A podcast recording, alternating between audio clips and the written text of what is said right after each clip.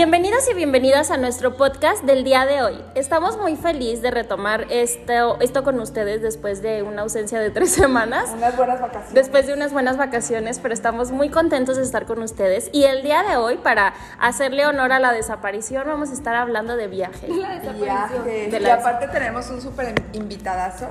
Nuestro Fer. ¿Qué tal? Fer es argentino. Tiene 13 años aquí en México. ¿Sí? ¿13 años? Tiene un barecito. Tiene un barecito, Para que se llama. Meridiano, está todo delicioso, pero delicioso, cocina súper rico. Gracias, Así es que tienen que venir a conocerlo. Fer, bienvenido. Pues encantado de estar acá con ustedes, a ver qué sale de este podcast. Espero que, que salga algo bueno. Ya que Créanme- tenemos anécdotas acá. de- Créanme que sí, porque Fer a mí ya me contó muchas anécdotas. Ha recorrido literal la mitad del mundo y se los juro que me tiene babeando cada vez que me dice, y cuando fui a Tailandia, y cuando fui aquí, y cuando fui allá. O sea, neta, yo me meto en su viaje, en su viaje, Con un churro. ah, no se crean, yo me meto en su viaje, hasta parecía que estuve también ahí con él. Van a escucharlo de su propia voz y neta, la- lo- o sea, se van a... Él. Ajá, van a viajar junto con él. Pero vamos a empezar con el viaje de la tocallita que se nos acaba de ir a Madrid. Ah, no sé. que se nos acaba de ir a Tailandia. A.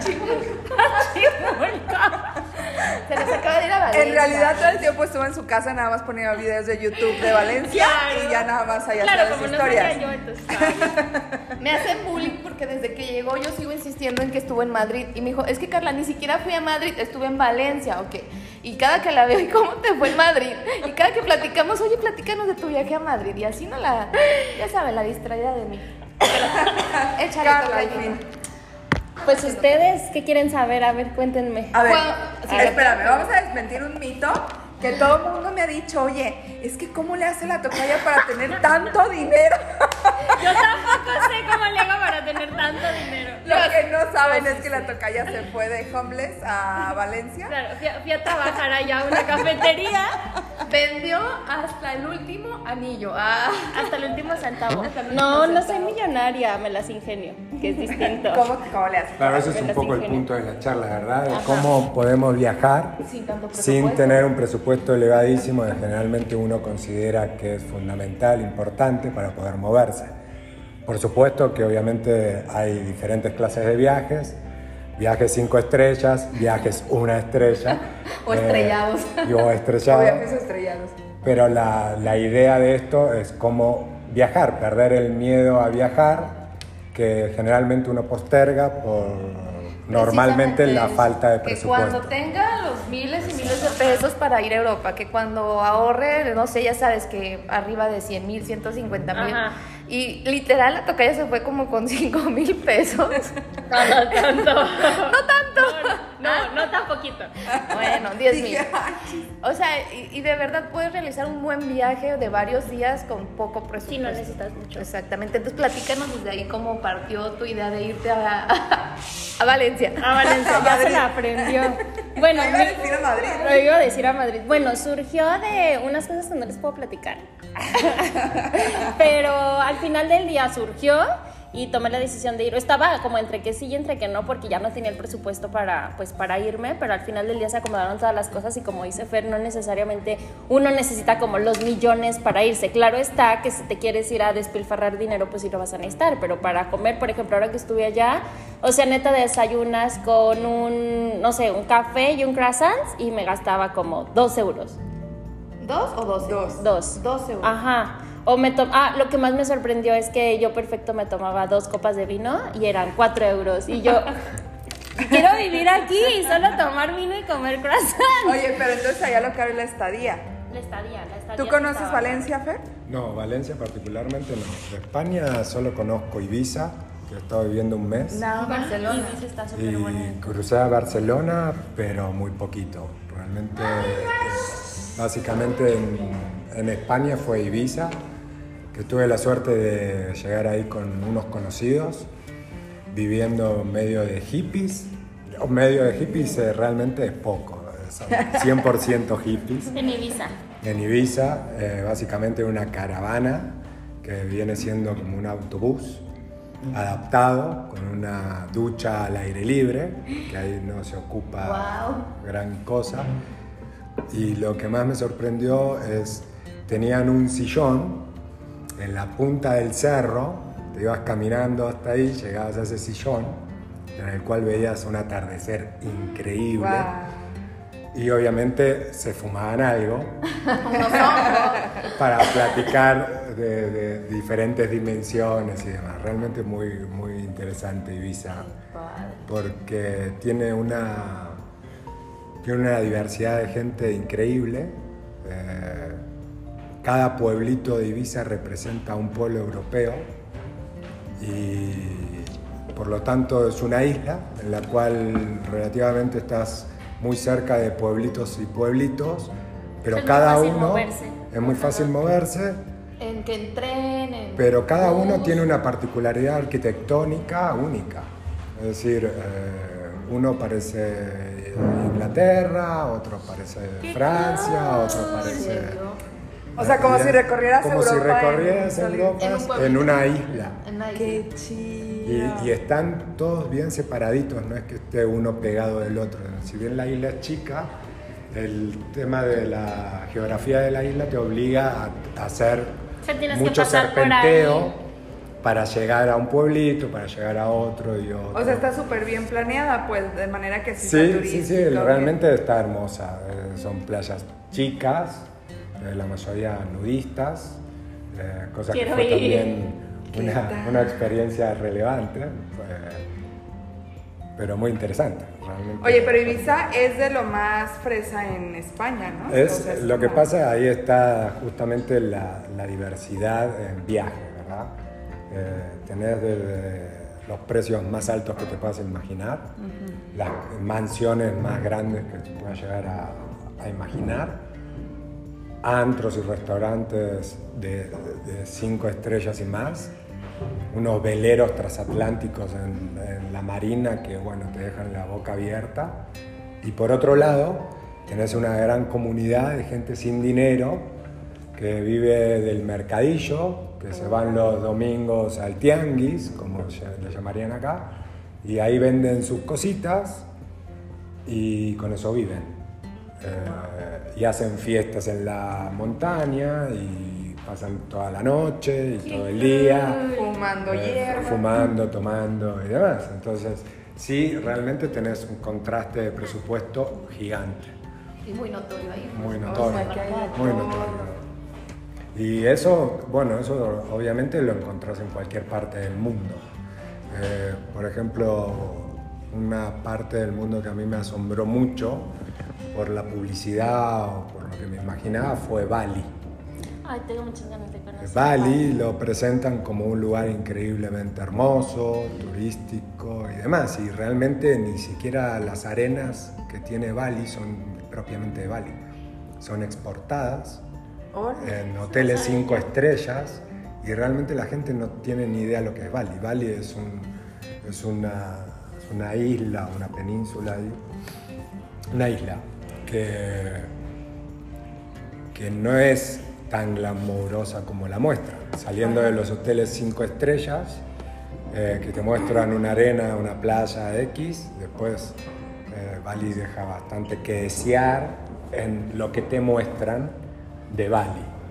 Eh, la gente de Bali es muy aprovechada, es gente muy, ¿Son como ventajosos? muy ventajosa, muy, muy. Es, eh, la playa de Kuta, que es la playa más eh, importante de Bali, eh, nos encontramos que, pues nada, que es una arena bastante eh, sucia. La playa es muy sucia, entrabas al mar y salías con bolsas pegadas. Ya te Guau, quiero ir. Eh, pero claro, tiene, Bueno, si bolsas Louis Vuitton y eso que está bien. no esa, esa, esa es la parte de Bali, eh, la parte de Bali turística, ¿verdad? Después hay otra parte de Bali que es increíblemente hermosa, que es la parte De la naturaleza. eh, que es exacto, que es la parte donde están, donde se ven ahí todas las terrazas de arroz eh, que, que plantan en diferentes estaturas y para usar el agua, la fuerza de gravedad del agua, eh, muy parecida a lo chino. Mucho templo budista, que era una de las partes por las Eso, yo lo vi, no recuerdo en un documental, y por la razón por la que quisiera ir a Bali no era tanto por, no sabía ni siquiera de los hoteles y así, era por estos como retiros espirituales, entonces no sé si es como de los templos y así que Sí, dices. claro. Ajá, como No. del, Buda y la meditación y cosas así. Sí, sí. De hecho, eh, una de las causas principales por- de haber ido a Asia fue eh, un poco el budismo. Eh, básicamente usamos como base Nepal.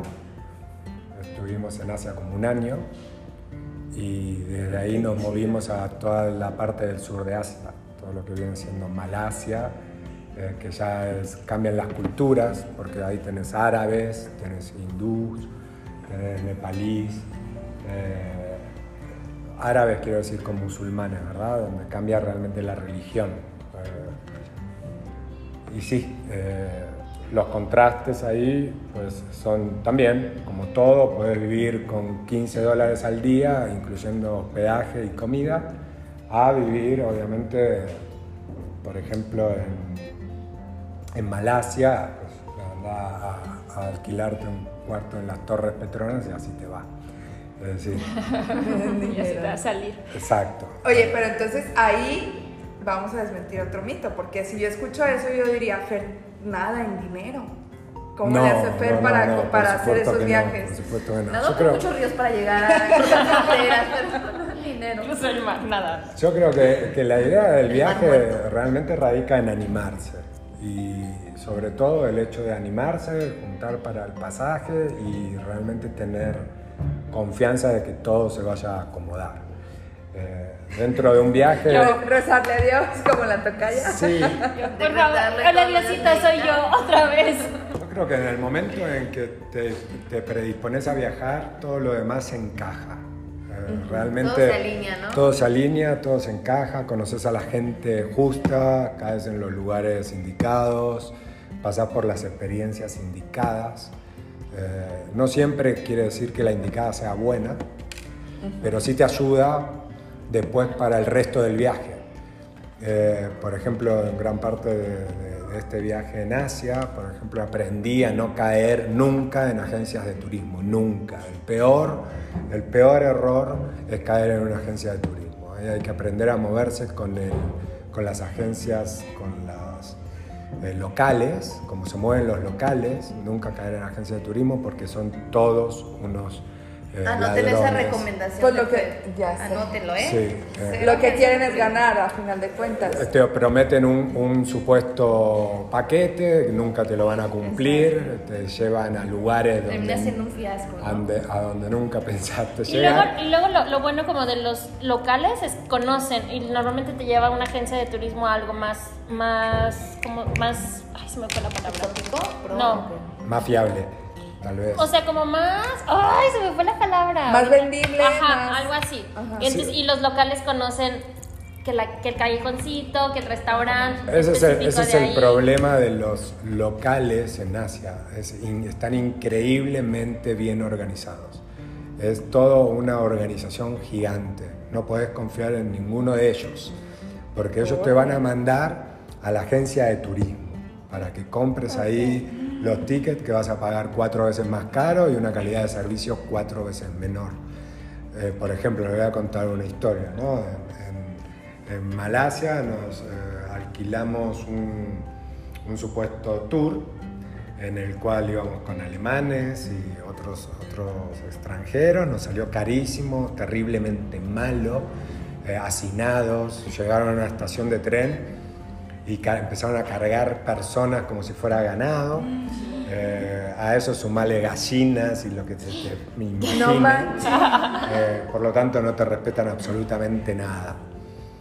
Pero si te moves en, en en sus agencias de micro, es decir, no vas a la agencia de turismo, vas a sus terminales, a sus terminales de micros, te encontrás que vas a viajar en un, en un micro en el cual la butaca tiene un Sega para que juegues, su- el sillón es masa- masajeador, son cosas increíbles que nunca la vas a ver en una agencia de turismo de la de allá porque son, eh, son estafadores, literalmente. Pues es que como eres turista, no sabes, pues Claro. te- lo que sea te van a Exactamente. Y, y obviamente que el, el inglés no es un idioma que se maneje, eh, por lo tanto tenés que, tenés que eh, usar todos los medios posibles para comunicarte, que no es difícil, pero tampoco se facilita demasiado. Entonces, esta gente, ya te digo, está muy organizada.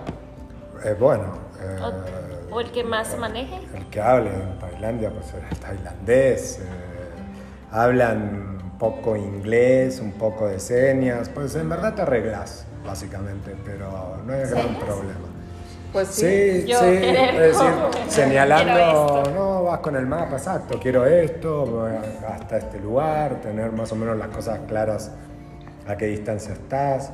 Eh, no es tan complicado, un tuk-tuk vale siempre un dólar, vayas casi donde vayas, te, toma- te vas al tren y te pagas el ticket del tren, ahí lo ves, Eh, no, no es que te pueda, no corres mayor riesgo. El tema de perderle ese miedo a moverte como la gente normal y realmente se viaja muy bien, ¿no? Eh, hay, claro, hay cosas que te sorprenden, por ejemplo, una vuelta fuimos en tren de, creo que es de Yakarta o Yakarta, no recuerdo muy bien, eh, y, y viajamos en, en primera y dijimos, oh, órale, primera, primera, no, primera era tener un asiento en el tren.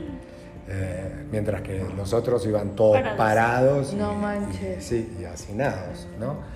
Eh, Oye, me imagino como el, el metro de la Ciudad de México, así toda la gente, Toda ¿no? la gente amontonada. Sí, es algo, algo, algo así, es, es algo así. sí, eh, realmente es toda una experiencia, porque nunca sabes lo que te vas a encontrar ahí. Es, todo es una experiencia, viajar sin, sin una guía, por decir así, eh, siempre te da una experiencia que compartir.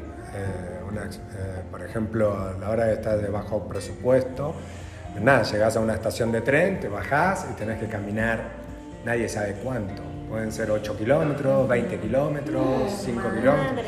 Es decir, no sabes. Entonces diagramás más o menos la llegada para llegar más o menos a la, a la madrugada, tipo antes de que empiece a salir el sol, para ponerte a caminar No y buscar un hotel. Generalmente vas a caer en hoteles en zonas no buenas, obviamente porque tu presupuesto es malo. Eh, Generalmente vas a caer en zonas cerca de barrio chino, barrio chino, o zonas de prostitutas, o zonas rosa, o cosas así. Oye, imagínate. Que dices, no yo quiero caer en esa zona, en esa zona que caer ahí, por favor. Era la que iba buscando, Fer, la Claro, verdad. ahí sí tenés que, obviamente, el, el punto este de, de buscar mucha higiene o cosas así, pues se dificulta, porque ya tenés que salirte de tu presupuesto. Entonces sí tenés que caer en lugares donde tal vez hay baños compartidos, eh, pues, quién sabe. Sí me platicaste, ¿no? Muchas- que muy- llegaste a dormir como en un hotel de prostitutas o algo así. Sí, sí, en Singapur, que En es Singapur. carísimo, por ejemplo. eh, nos teníamos que ir bien lejos a la zona rosa, que es una zona de prostitutas, a, a un hotel, literal, por hora, básicamente, de, de- de- de- descansar. donde se ejerce la prostitución para descansar, claro. Imagínate, bueno, esos colchones y todo, esos baños. Pegajoso. Oye, pero eso es, Sí. eso es lo, lo no tan bonito. Y, y eso es lo que, bueno, es una cosa, hay que adaptarse, no queda de otra, ¿no? Porque obviamente si vas con un presupuesto bajo, A pero el adaptarte eh, no tiene por qué limitar a tu experiencia. Podés Claro. conocer los mejores lugares del mundo y vivir eh, y sentarte, como bien decías, eh, en una super zona, en un super café, sin tener que ser eh, un millonario. Es decir, y disfrutar lo que un millonario, según esto, puede hacer. Y en verdad lo puede hacer cualquiera. y, y eso es un poco, creo que el tema de la charla de hoy, ¿no?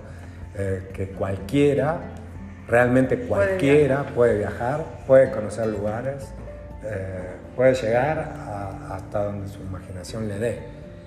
El- siempre dije que la- el, peor, el peor enemigo de, de la aventura es el miedo. Eh, Entonces, perderle el miedo es una ecuación clave. Hay que saber perder el miedo porque en cuanto perdes el miedo, la creatividad surge y de ahí todo brota. Eh, podés salir, eh, decís no tengo para el hotel, pues te tomás el tren a la noche, dormís en el tren y cuando llegaste ya estás en un nuevo destino. Por lo tanto, usás el, usás el tren de hotel. Entonces no hay excusa para no, no viajar. ¿Y, ¿Y dónde te bañas? ¿Dónde haces el baño? Pues hay bus en los restaurantes o en Sí, sí Hay donde veces, sea. obviamente que hay que elegir muchas veces, pues no queda de otra que usar la misma ropa, que eh, dormir con ropa, porque el lugar donde vas a dormir, eh, pues preferís eh, no tener casi contacto, Ajá. ¿no? Eh, entonces dormís con ropa y obviamente apestás muchas veces. Lo fundamental es tratar de tener siempre que, que hacemos viajes muy largos o que, planeo, o que planeamos viajes largos, si lo hacemos con alguien más, es tener uno o dos paradas que sean como de descanso, bien. Buscar un buen precio en un hotel donde te quedes una semana para recuperarte, porque el gasto de energía es enorme, estás muy mal comido y demás. Entonces, para recuperarte, poder descansar, eh, vivir en un lugar digno, una semana eh, o tres días, tener una alberca, tener, estar, estar bien, como quien dice, ¿no? O sea, tiene que tus viajes tienen que tener todos los matices a final de cuentas. Exactamente. O sea, irte a, lo, a, lo, a, a la guerrereada, Exacto. tanto irte como a un lugar Es bien. que, es que te- cuando tenés en la mente que en 15 días vas a llegar a un buen lugar, no te pesan.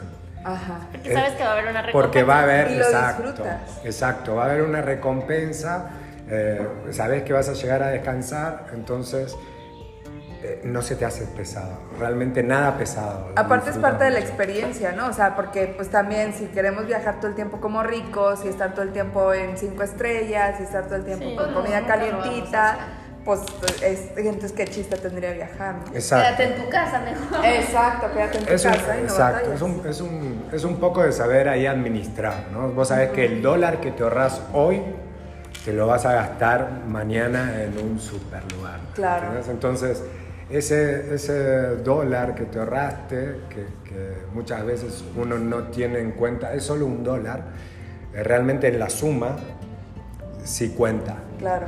Entonces sí hay que ser muy, muy, hay que atenerse al plan, eh, hay que tratar de no salirse del presupuesto y tratar de ahorrar dentro de ese presupuesto, que esa es la parte difícil, ¿no?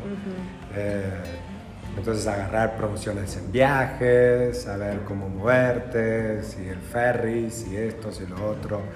Y ahí también, eso es un poco lo que decía antes, que la vida te acomoda, ¿no? Te vas a conocer a la persona indicada que te va a señalar la manera más fácil o te va a alivianar en tu momento más crítico, ¿no? Y eso sucede, siempre sucede. Oye, entonces hasta ahorita podemos rescatar dos cosas. Uno, perder el miedo. Y dos, planear. O sea, lejos de tener mucho dinero, es mejor tener Planearlo. una buena planeación, ¿no? Y yo le agregaría un poquito lo que, nos, lo que estaba pasando con tu viaje, tocallita la otra vez, que te decían, eso déjaselo a los niños de 18 años, que Ah, no tienen sí. compromisos y no tienen, o sea, también hacer un poquito de oídos sordos a, al, al qué dirán, ¿no? O sea, no- quitarnos como esa idea de que eso de aventurarte a un viaje tiene que ser para un desquacerado, ¿no? Porque pues a final de cuentas, en pocas palabras, así te lo dijeron. tocallita. Sí, claro. Pensando que no iba a trabajar y ya tengo mis inscritos que inscribí estando allá, porque la gente luego piensa que no trabajo. Pero Que pues, andas de vaga desquacerada. que de desquacerada. Pero sí, o sea, quitarte el miedo y como dice Fer, o sea, aventurarte. Y mucha gente le da mucho miedo. O sea, el hecho de como viajar y todo el mundo me dice, es que ¿cómo te vas a ir hasta allá tú sola? Y yo, pues, ¿qué tiene? O sea, Pues sí, al Que, o final sea, de cuentas es otra ciudad. claro, y no pasa nada. es, o sea, Ajá, pero, pero mucha gente le tiene mucho miedo a bajar. O sea, ¿cuánta gente conocemos que nunca ha viajado por el miedo? Exacto. Y lo que te decía yo el otro día, a ver, o sea, no es que no tengas nada que hacer, simple y sencillamente estás soltera, no tienes hijos, tienes tu trabajo, este, tienes la oportunidad de irte. A final de cuentas, ¿qué te impide irte? O sea, co- como por qué tendrías Y que ya Fer dijo que, y ya dijo Fer que el dinero no es impedimento. Exacto. Entonces, no, y no comprobado lo tenemos. Entonces, ¿qué más da? ¿Qué más Anímense. Exactamente. Entonces, perdemos el, el viaje, perdemos el miedo a viajar, tenemos una buena planeación y, No necesitamos tanto presupuesto. y oídos sordos al que dirán también. O sea, Sí, ¿No? eh, yo considero que el, el que tiene el, el espíritu de viajar, el espíritu de la aventura, eh, sabe y reconoce que en definitiva lo único grato que queda son las experiencias. Y las experiencias de los viajes generalmente son siempre positivas, sí. siempre hay una anécdota, eh, Sí. siempre es, una, siempre es, una, es un, un aprendizaje, conocer una cultura nueva, eh, te enseña a valorar más tal vez lo que tenés, eh, conocer países tal vez que están realmente olvidados, como, como Nepal, por ejemplo, que es un país eh, increíblemente bizarro, donde hay 10 millones de personas y un solo semáforo en todo Así Kamandú. nos decías el otro día. Eh, es una eh, cuatro horas de luz al día que van rotando, tener que levantarte a las 3 de la mañana para poder lavar ropa o cargar tu celular, eh, refrigerar las cosas. Todo eso te enseña que hay muchas cosas que das por sentado que realmente no deberías. Eh, ser un poco más agradecido de lo que hay, no conformista, sino agradecido de, Sí, de a tener- valorar lo que tienes. a valorar lo que hay, exacto. Y sobre todo, creo que la experiencia fundamental del viajar es que te enseña a adaptarte. Creo que las personas necesitamos aprender a adaptarnos a diferentes situaciones que la vida pueda presentar. Creo que lejos de ser solamente una anécdota y un viaje, es una experiencia de vida realmente importante, aprender a adaptarte. Creo que eso es lo más importante que se puede rescatar de esto, de cualquier travesía que uno haga, ¿no? Salir de la zona de confort, que estamos acostumbrados, y, y aprender, a, aprender a observar eh, cosas diferentes. Oye, Fer, y, y cada. Ahorita que estás hablando que cada, cada viaje es una experiencia, yo ahora que regresé, sí siento que cambió algo en mí, o sea, sí tengo como otra perspectiva de, de muchas cosas. Muchas son internas, o sea, muchas son internas porque conviví mucho tiempo conmigo misma. Entonces, tú sientes que has ido evolucionando como persona en todos estos viajes, o sea, que te han ido aportando como un poco de experiencias o de Crecimiento. crecimiento, ajá. Eso sin duda. Cada cultura nueva que conoces, cada persona nueva que conoces, siempre aporta algo. Por eso eh, considero que salirte de tu círculo de confort es fundamental para poder enriquecerte de esa manera. No, Eh, no necesitas eh, caer tanto en los libros. Los libros no te dan la experiencia. La experiencia está afuera. Eh, eso es lo que te da el viajar. El perderle el, el miedo es una gran experiencia. Saber que se puede. Eh, no Y, ver- sentirte, y que eres capaz, ¿no? no O sea, sentirte limitado y ver tu crecimiento personal. Eh, crecimiento personal en lo que eh, en- puntualmente en, la- en- en lo que te enriqueces como persona, observando culturas, viendo diferentes situaciones, diferentes realidades. ¿no? Por ejemplo, acá ves albañil, ves al albañil cargando y trabajando en las obras, cuando, por ejemplo, en, en- en Nepal es la mujer la que carga en un canasto en su espalda Ya 40, todo, sí, sí. 40 ladrillos y los sube y el tipo está arriba básicamente tomando sol. Entonces, el cambio cultural, la, la- la fuerza que tiene verlo, no es la fuerza que tiene el escucharlo, el contarlo. Claro. El verlo te quita toda duda. Claro. Es decir, te da un golpe de realidad que, no, que una historia nunca te la va a dar. Por eso es importante que la historia la hagas vos mismo, hagas tu propia historia. ¿no? Eh, eso es, eso es lo, que, lo que el viajar te da, tu historia. No, la- no colgarte historias de otros, Claro. sino no hablar por terceros, hablar por vivencias propias. Eso es lo más importante a rescatar de- del- del viajero, del que viaja. Hay millones de, via- de viajes diferentes, no te necesitas ir al otro lado del mundo. Hay gente que nunca ha salido de su pueblo, de su barrio, de, de- de su ciudad, ¿no? eh, animarte a irte por lo menos a conocer el sur de México. ¿Cuántas personas conocen el sur de México? Tuve la suerte de poder de hacerme en auto 7000 kilómetros todo el sur de México. Es un, es un lugar hermosísimo. Y todo el mundo cargándote de miedo, que cuidado con los retenes, que los narcos, que esto. Es que si vives con miedo nunca vas a salir ni de tu casa, Exactamente. ni a la tienda. Sí, si aquí para- mismo en la ciudad uno corre peligro. a todo, el mu- todo, exacto, te puedes bañar y caerte en la bañera. y De hecho, es una de las sí. principales causas, Sí, causas de de muerte. muerte. ¿no? Sí. Por eso ya decidimos que nuestro primer viaje va a ser a Argentina porque vamos a llegar con la mamá de Fer. Entonces, ese va a ser nuestro primer viaje. Mamá de Fer le vamos avisando que ahí le vamos a llegar. Ahí le vamos a caer en unos meses. ¿Cómo ves? Yo sí, yo sí tengo ganas de conocer. Y después a Londres. Ah. después a Londres porque está otro hermano de Fer, y luego a Italia porque está otro hermano de Fer. Entonces nuestro primer viaje va a ser así de llegar de Nuestro gorra. primer- Nuestro primer viaje va a ser con la familia de Fer. Oye, ya llegamos. ¿Y ustedes que Ah, conocemos a Fer. Conocemos- Hicimos un podcast con Fer. ¿Cómo ves, Fer?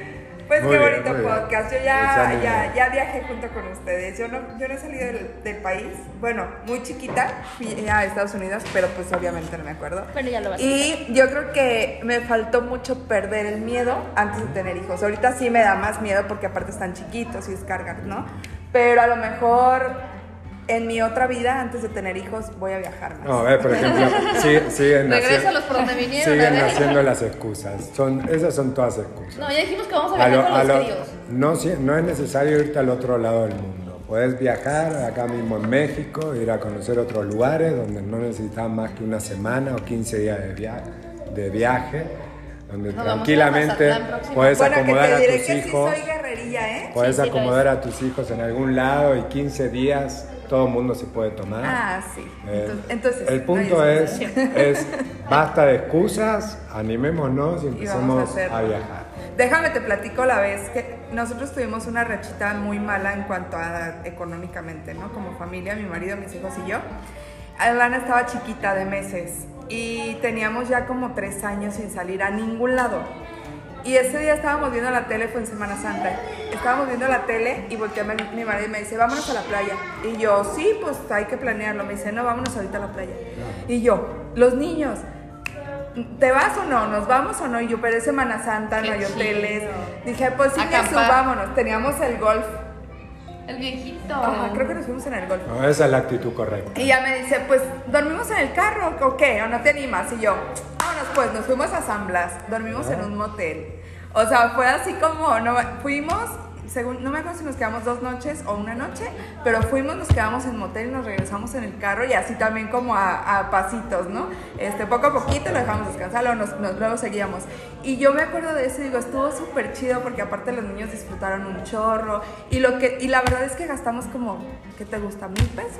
O sea, los mejores viajes gastamos- son los que menos se planean, yo creo. Ah. Sí, que salen así sí. espontáneos. Todos los, exacto. Sí. Eso, es- eso, ese es el punto donde digo que no, no hay excusa para no hacerlo. Porque lo valoras más, es como puta. O sea, yo no tenía con que irme un día antes. Un día antes, Un ¿te día acuerdas?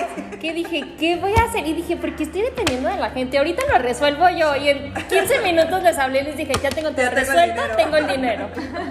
Para todo. ¿A dónde Lo nos vamos?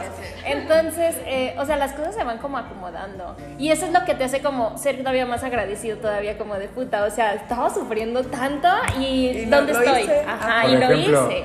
a- a- eh, haciendo referencia a tu anécdota, me, me hizo acordar varias.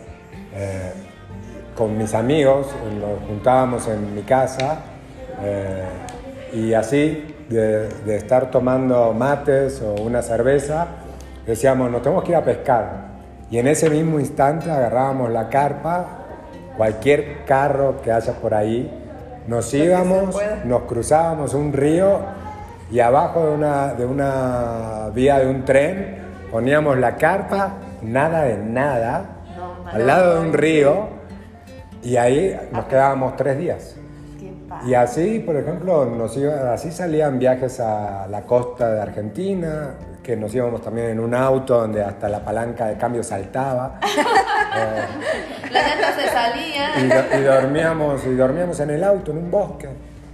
Es decir, dejábamos eh, y a la noche nos íbamos de antro, hacíamos la vida que queríamos y, y- y después llegábamos. No comías todo el día, pero en la noche Le.